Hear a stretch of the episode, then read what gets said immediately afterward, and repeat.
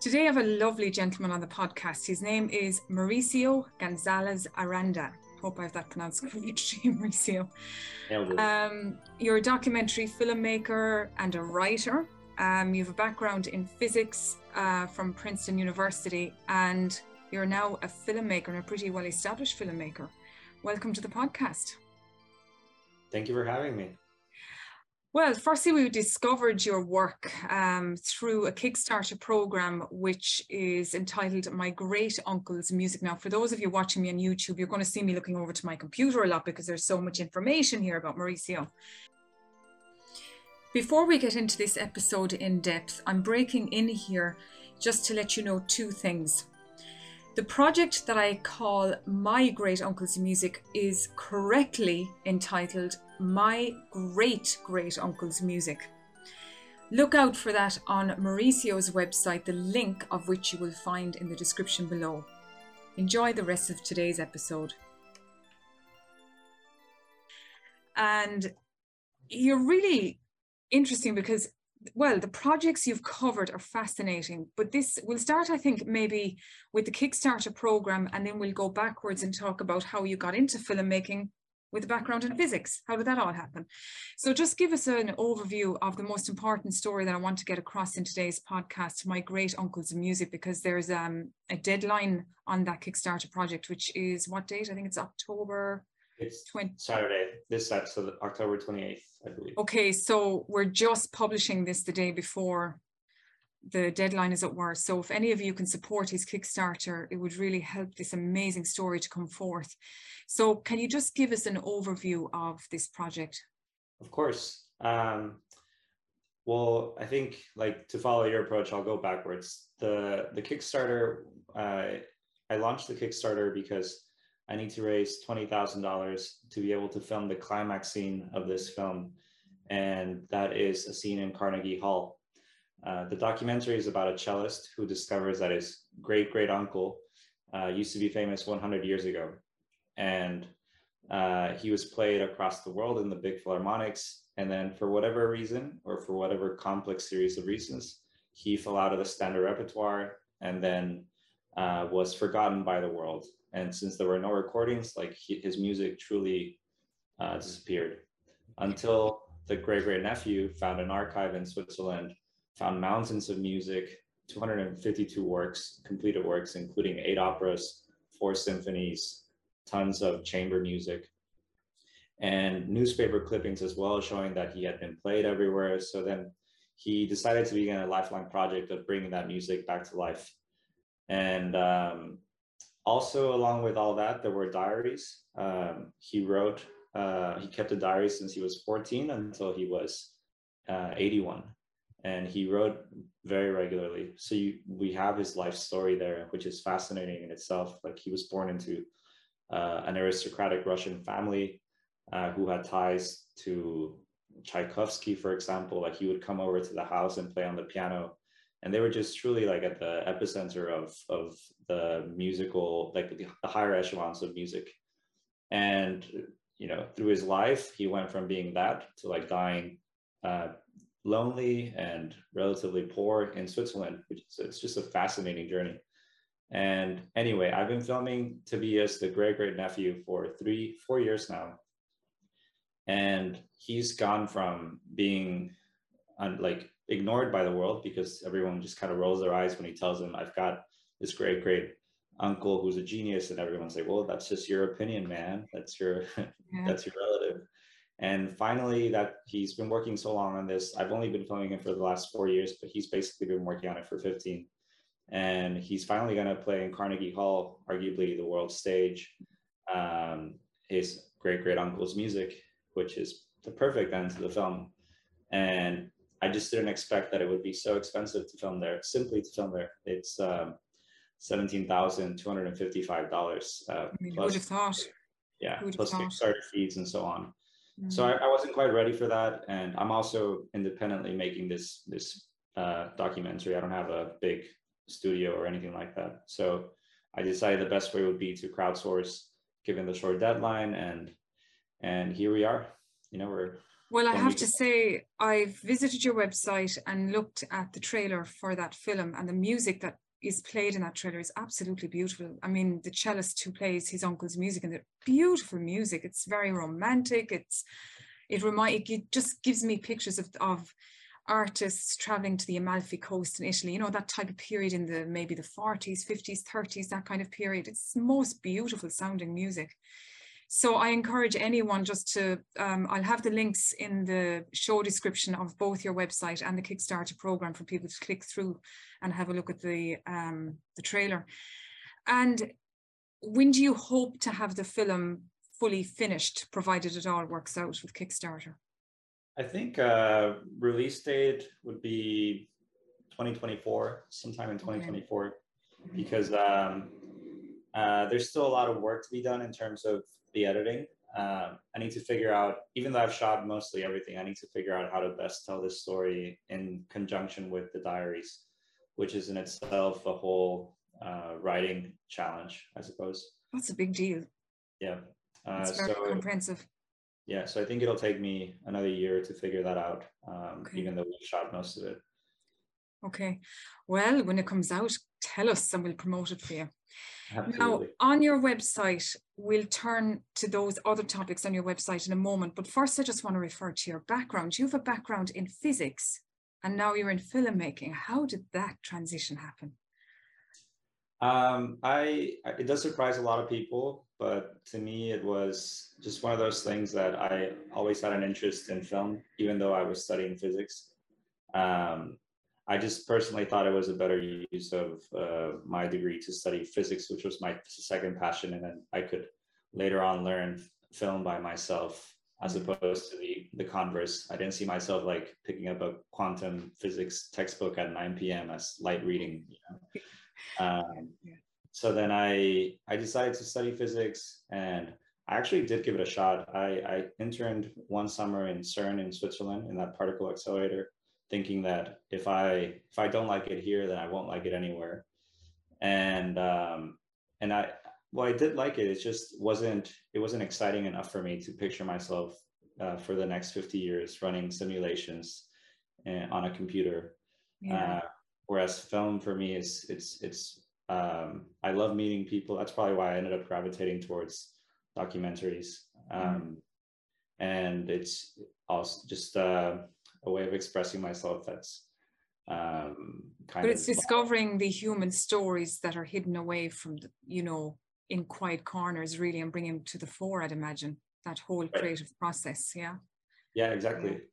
Yeah. Uh, yeah. Absolutely. And um, I mean, I, I, I think there's tremendous beauty in in um, nonfiction. Mm-hmm. Uh, I think lately, also when I've been writing, I I gravitate towards nonfiction, just kind of like parsing my own experiences and and making sense of them. Um, and it, those stories usually revolve around meeting someone. So it's not just like I'm walking outside on a rainy day. It's, it's more like this person is wild. Like what is happening here? Yeah. Uh, and I think that's the common denominator then uh, that really is my interest. But on top of that, there's also the visual element and the, or not the visual, but the cinematic element, I suppose. The fact that you can bring in visuals and diegetic and non-diegetic audio and all these things to create a, a very visceral response in, in the person seated in that cinema. Um, and, and what it, what is the ingredient in filmmaking that makes it exceptional beyond mediocre? Like what makes a good film or what makes the documentary? We'll focus on documentaries. Uh, documentaries. Uh, I don't know if I can answer that. Um, in fact, I was just thinking the other day that when I was 19 or, or 22, essentially when I was graduating high school or when I was graduating college, I had such sure opinions about what made good cinema. Yeah. And just the older I get, the the less sure I am, or maybe the less I care necessarily about certain constraints or rules that I had come up with. Um, so I think it's it's it's also a matter of um, what you're going through in life, I suppose. Like um, the the films that touch you at a young age won't necessarily touch you at like in the middle of your life uh, or towards the autumnal I suppose years. it, it comes down to the human story. And I think maybe that's, you know, since the whole COVID pandemic, maybe it's people are looking for that connection. And the more naturally, I mean, the style of documentaries that I've noticed, there's been a significant change in the last five, ten years where it's gone really raw and very kind of natural almost, the way that documentaries have been filmed. Would you agree with that? yeah Not very I- contrived. I think it's yeah maybe I but at the same time I mean I do agree with you but at the same time um, it's like documentaries uh, the obvious tool uh, for documentaries is to champion some sort of political or human rights agenda Mhm. and that doesn't have to be necessarily around the story just more like an issue but obviously the better the story the better that issue is put out there It's portrayed, yeah. um, but I, I do think that um, there there is this inherent or like maybe more like inherited um, knowledge in audiences about like an uh, illiteracy when it comes to film. Uh, everyone just grew up watching it, so everyone knows what makes a good film. And I think at some point, perhaps people started to look for something more than just the fiction feature film and that's about this time that cameras became kind of widely accessible to everyone and that's i think that's why there was a boom in documentary that suddenly we could get access to more stories that were maybe not more complex but definitely outside of the of the molds of Scope. Mhm. fiction film Yeah. Mhm. and and coupled with that there is that curiosity of everyone to just see someone else's life i think that's why streaming right now is so popular it doesn't even have to have a story right it just needs to be a window into someone else's life We And- become a society of watchers, watching each other in a sense. right and i think that's uh, if i can postulate then documentary inhabits both of those worlds the the cinematic world but also this this voyeuristic world uh, and and that rawness that you speak of is, is kind of like a telltale sign of of of authenticity because it's someone that's traveled over there and with lightweight equipment to try to get you that story versus like a whole production around you um, and i think that's what Yeah, and I mean, Fantastic. Looking at your website here, you have um, a word for human, which is a documentary all centered around a library in Denmark, and it's a fascinating look into the life and times of that library. I'd encourage anyone actually to visit it, and I, as I said, I'll have the links in the show description below for people to click through. But can you talk to us firstly? How did that documentary come about, and how did it come together for you? Was it a difficult task? Was it challenging? Um, no, I think it. I mean, yeah, it was difficult, but at the same time, I I was uh, 23 when I started that, and I just I had this. I moved to Denmark to work with uh, with a really special group of people, in particular with Joshua Oppenheimer, who directed The Act of Killing and Look of Silence. Mm. Um, I graduated from physics. I didn't know what to do with myself. And then I reached out to my greatest idol. He replied, he said, come work with me. Uh, funny enough, he actually studied physics himself before he switched into film. Um, and then, uh, so I went over there and I just was trying to absorb as much knowledge as I could from him and from Signe Byrge Sorensen, his producer, and then the rest of the people there. Um, and and they were also really encouraging. They were they were act- actually like putting aside some days of the week for me to just go try to find a story. Mhm. Um, and then um, and I just had this.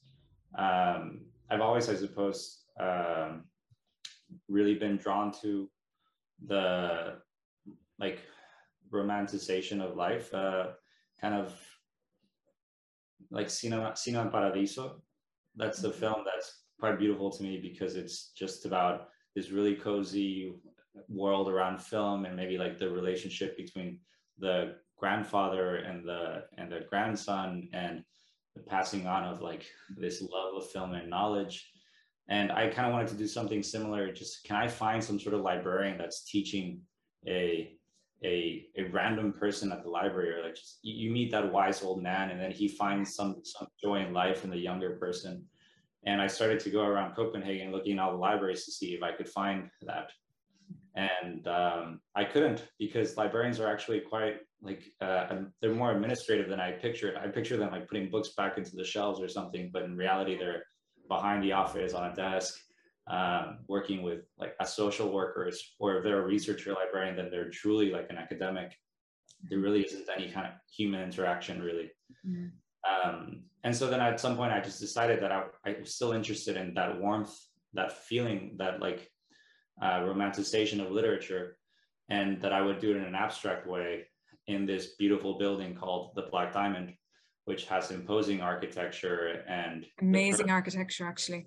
Just yeah, to see the film there, it's amazing. It, it was an amazing vehicle to to channel those those emotions that I wanted to express, and and I decided to create a mosaic of a film that followed different people and jumped from moment to moment rather than like a specific narrative. It was mm-hmm. almost as if the goal of the film was to to from the perspective of the building of all the beautiful conversations that it experiences. And here's just a snapshot of them. And and you jump from them thematically. So you jump from it's it's like from the viewer's perspective who's i'm not educated in film but from a viewer's point of view it was so fascinating just to see those conversations. It was like you're looking at behind the scenes what goes on because as a person who would enter the library just going in there as a normal person off the street you don't get a privy eye to that fascinating look behind the scenes fascinating and you also have an interesting series called the Bart or Bar Talk. I won't say the Bar Talk, Bar Talk, B-A-R Talk. And it's available on YouTube. Again, the link will be in the description below. And you describe it as documenting social life in New York. Very different now to what we've just been speaking about. So what motivated this creation? Um, well, I Mm, let me see how I can tie it back into because I think it's the same interest as the word for human. Um, like I, I suppose I'm quite interested in, in archiving things, in archiving.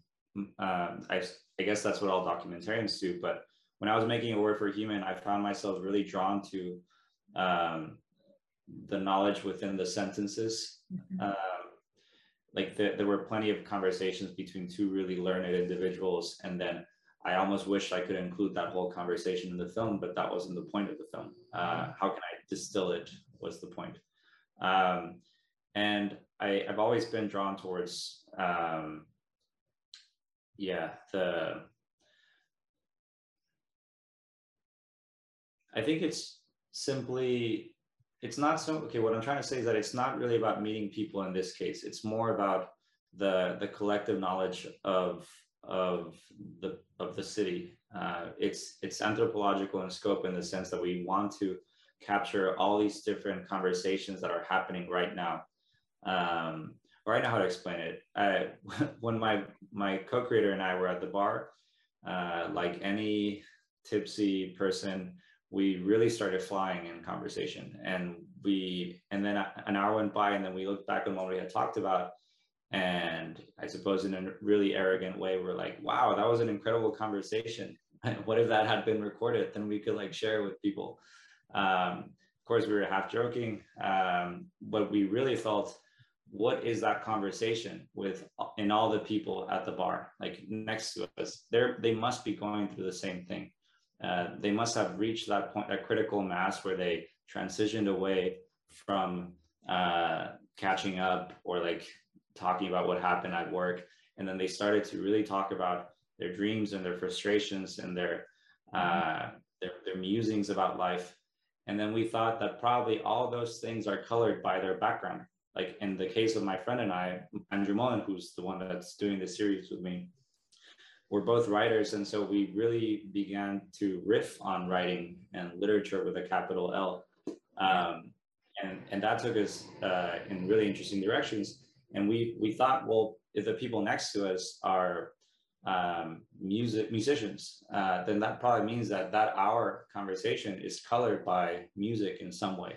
Yes, uh, true. And, or maybe we were completely wrong, and maybe everyone ends up talking about the same things after a certain point. But that would also be an interesting discovery uh, about the human condition. Uh, that we all kind of shed away our backgrounds and then just become people who are uh, talking about the universality of the of the human experience. and, and also to watch debates between people differing opinions right. that's, right. that's a fascinating one just to see like okay who's the most fired up about some topic you know right. Um the passion and, uh, yeah and so we just wanted to then uh, do something a la humans of new york where it's just building a collection of stories um, one week at a time inviting people from different jobs. And then after a year has gone by then maybe we have a 50 episodes of of you know take your pick. You want to hear a doctor at the bar? Here you go. You want to hear a, a janitor? It's a new view in your doctor. How about that? Yeah exactly. Yeah yeah. Well you can find it on youtube and i'd recommend anyone to have a look at it. It's it's such if you've got um a, just an interest in the story of humanity in a sense from day to day it's really interesting just to see how people think, how they express themselves, the use of language, if you're really into the use of language, um, just the general expression. So when it comes to filmmaking and music, is music an important component to use in your filmmaking when you're putting the edits together? Yeah, absolutely. Um, in fact, I would say that a word for human is is only successful because of the music in it. Mm. Um, we actually spent a year working on that score. Uh, me, there were two composers. Uh, they they worked together, uh, Christian um, and Adam, and we. I wanted to create a, a score that had a different uh, different tone or a different character depending on what person was on screen. Like there were three main people uh, in that film. Even though it wasn't about those people, there were three people that we followed that allowed us to go into all these different moments. Mm-hmm. And I mm-hmm. wanted each of them to have a different color um, in terms of music. Yeah. And that meant we, we created a very eclectic score, but that also meant we had to experiment a lot, try a lot. And it, the score couldn't be also too cloying or uh, mm-hmm. sappy or over the top. Otherwise, it would, I mean, you can't have super intense music if you're only talking about books you know like doesn't that up doesn't that up exactly um, and we also and, and precisely because the subject matter is dry uh, it did need a, a musical motor in order to be able to to push you onto the next moment and so yeah. on yeah to just lift it lift the the atmosphere yeah. and what in your filmmaking life is the most interesting and probably is the most challenging? I mean, you go out on the field filming, okay, that be a library, it could be the cellist that we spoke about, my great uncle's music. And or is it the editing process is most challenging? Which would you say is the most challenging? No, I think for me, it's um, and I haven't figured this this out yet. But for me, the most challenging thing is to not want to uh, impose my own vision onto what I'm recording. Um, because then I, that ends up being a not really the authentic nature of the, th- the stuff you're recording, yeah. mm-hmm. but perhaps more importantly, from a pragmatic standpoint, uh, you're also ruining. You're like trapping yourself. You're ruining the material because you're putting some some really strict constraints on it, and then three years later, when you realize, ah, that actually wasn't what it was about, you don't have that kind of flexibility or you didn't capture the bandwidth wasn't wide enough for what you captured. Yeah. So you end up being trapped with this vision, which is inaccurate. Mm-hmm. Um, and I think that's something that I, it wasn't really an issue for me necessarily in the first film, A Word for Human, because it, it actually is all about vision. It's, it's, a, it's, a, it's conceptual, the film. Um, but in the second one, I've been filming now with Tobias for four years. And I think when I first started, I had very, very uh, strict views on what this story should have been. And those mm-hmm. views have been changing year by year, which means that, you know, I should have just started filming as openly as possible. Uh, yeah, yeah. To be a, yeah. a, bit more concrete, for example, I had very strict um, um, cinematic or like cin- cinematographical constraints, almost like a dogma. I want to shoot in this way. Mm-hmm. Um, and at the time, it made total sense for me. Um, I wanted to shoot like very tightly, uh, like over 50 millimeter, millimeters, maybe like plus 70. And I wanted to be handheld. And I thought those things made sense because that means that you are always you always feel the materials really closely like it, the thing becomes tactile and if you're talking about music and nostalgia then it's important to have this quality in what you're recording yeah. and then that would be contrasted with the story of the past which would have been archival in nature and therefore kind of like very removed and so on mm-hmm. uh, but then it turns out that uh, i probably should just been filming wider angles the whole time like that's a very yeah, pra- yeah. practical uh, necessity I needed, and then it's not in that original material. And it's not a big deal because I've been filming a lot, and we end up needing only very little of that initial material. But it was just like an important lesson for me to not go in there thinking I already know the solution to the story from the start. But I presume there's a balance in it because you've got to be in on your work as you're filming, but you've also to kind of stand back and not get too involved in the process of telling the subjects that you're filming what to do because you want it to be natural. So there must be some kind of tension there trying to find that balance. Yeah, I mean, I think that's probably what separates um, better directors than me. They just um, either the flexibility with which they adapt or their instinct being right from the start or something like this. But yeah. at the same time, uh, I I feel like from my in my experience after having seen all, all the films that went through uh, Final Cut for Real, the production company in Copenhagen, mm-hmm. everyone ends up redefining their film, even the best directors. Uh, so I think it, it's it's like everybody that you would speak to. Will say you're speaking speaking to a poet. They'll say, "I probably few poets that I've looked into, they burned their first group of poems that they wrote in dis- utter disgust because they're rediscovering themselves and redefining themselves before they really write what they view as their proper poetry. So I suppose everybody in the creative arts can have that experience in the sense of what was in the beginning is now a new evolution turning into something different right. and new and fresh. Yeah. So you mentioned you were a writer as well. Can you speak about your writings? Um, yeah, a little bit. Um, I, I, um, well, like I mentioned lately, I've been trying to do some nonfiction, um, a series of encounters that I've experienced in New York, uh, and they, um, funny enough, I think they they've all started to show that uh, besides besides it being about this weird interaction with someone, which is inherently, I think, kind of eccentric and and uh, fun, uh, I think the underlying themes so far have been about um, the, I suppose, the nature of like whether art is transactional or not. Um, yeah. You meet if you're a documentarian and you meet someone um, and you want to write make a story about them, there's a very clear transaction here going on. You you are getting the story from them, and they are getting either attention or they are getting uh, a friend often, like a, a, way to process their experience. Even if something is going on, uh, there is a transaction, and and I've always found that to be quite tricky. Uh, like, how do you not exploit that? Essentially, uh, how do you uh, do it ethically? How do you not abuse this? Uh, because you also have a lot of power with the camera and so on. Yeah, yeah. And I think, funny enough, the the I keep saying funny enough. I didn't realize I was relying so much on this expression. But uh, when when you write, uh, when you are writing nonfiction, the very same thing is happening uh, because you are you're experiencing something, and at some point in this conversation, you realize, you know what, this would be a good story. Mm-hmm.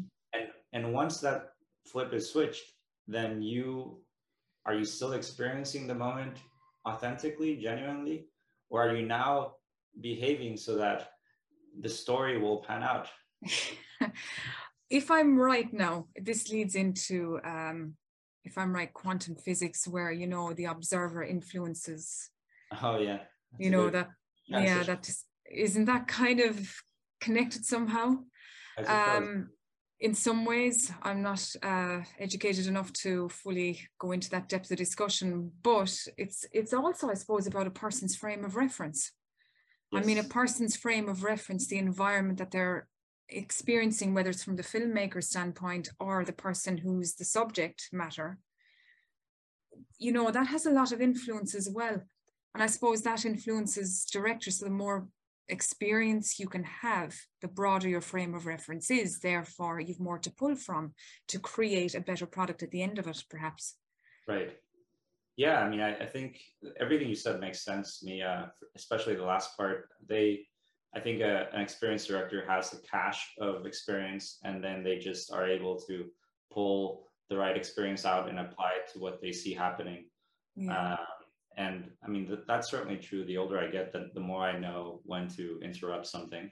Mm. Um, I used to be quite afraid of interrupting, not disturbing what's there, but there's, there are times when clearly you need to intervene or, or, or there's some technical problem. And rather than let it play out, you need to stop it then, and you will still be able to recapture the moment later on. Um, but, but the observer effect, collapsing uh, an experience simply because you are, are, are observing or interacting. I think that's that's definitely true. Um, yeah. And and uh, and just because you're collapsing something, I suppose is the key interesting thing to me. It doesn't make that's not what makes it inauthentic or not. I think it's more how like and it's also not the intention. I just mean it's how you wrestle with this with this collapse i suppose. That's what makes it genuine. Yeah and i suppose from a human perspective meaning situational it's like finding that balance. It co- it's coming back to finding the balance of where you are. And i suppose speaking personally speaking um, over years of personal discovery i'll label it like that it's centering oneself and being very comfortable with oneself it starts there and then you're able to enter your work with more authenticity. I'm wondering if somebody was listening to this podcast and they're really interested in the world of filmmaking, what would be the greatest piece of advice you would give somebody? Um, I, I don't know. I, I, haven't quite figured out filmmaking myself. You know, I'm, I'm really talking. You're in process. Yeah, yeah. Um, but yeah. if I had to give advice, um, it's quite generic, but it's like the only sort of compass I have, and that is um, just being true to your to your instincts and what you find interesting, because that's the actually really tricky thing about uh, editing a film and getting feedback.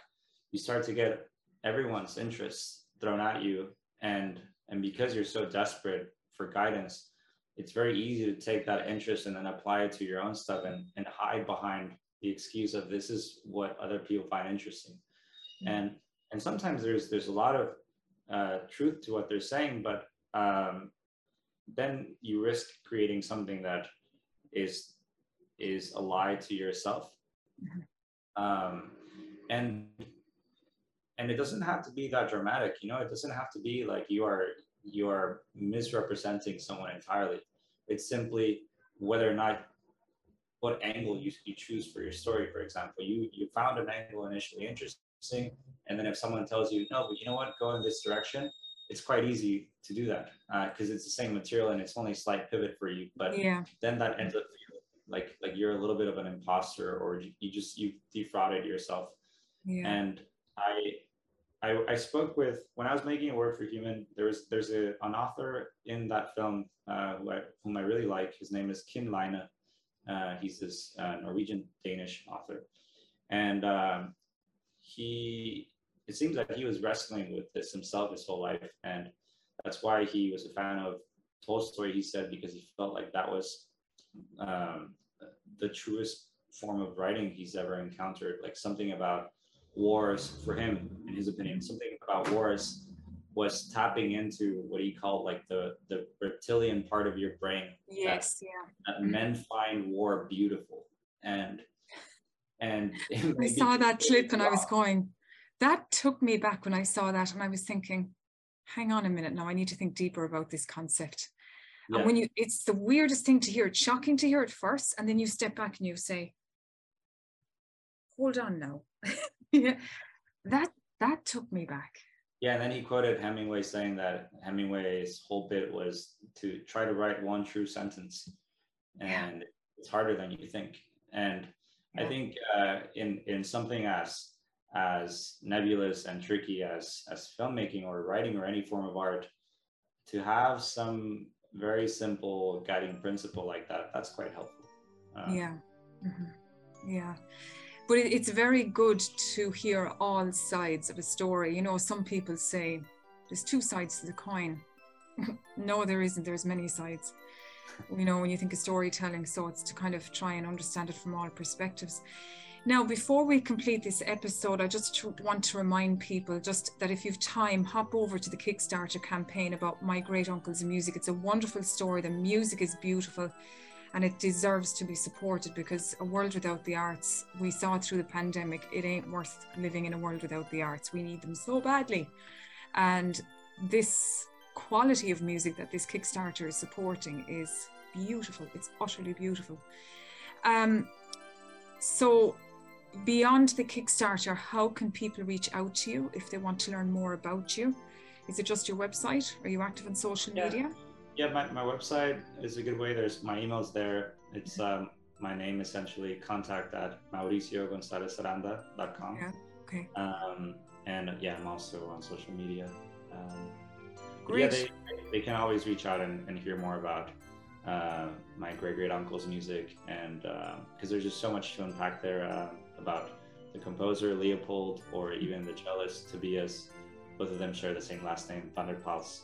Yeah. And it's a wonderful story. Um, it's a beautiful story. About it. it seems like yeah, we're out of time, but you know, yeah. I can always talk more later on. Yeah, definitely, definitely. And you know, as things happen with this documentary series, come back to us. We'd love to hear more because that there's so many people doing amazing work that are unheard of. And this is just one creative gentleman's life you're covering. How many more is there that have this most beautiful artistic skill that we all need to have? You know, it's a beauty in our life, it's the sweetness of life. So um, it's my great uncle's music, so keep an eye out for that one. My great great my, my great, great uncle's music. Okay, great. Two great. generations removed, and I also yeah. like the, the play on words. You know, like yeah. you said, it's, it's great. That's uh, good. That's good. Well, a pleasure to have you on the podcast and keep in touch. Thank you so much.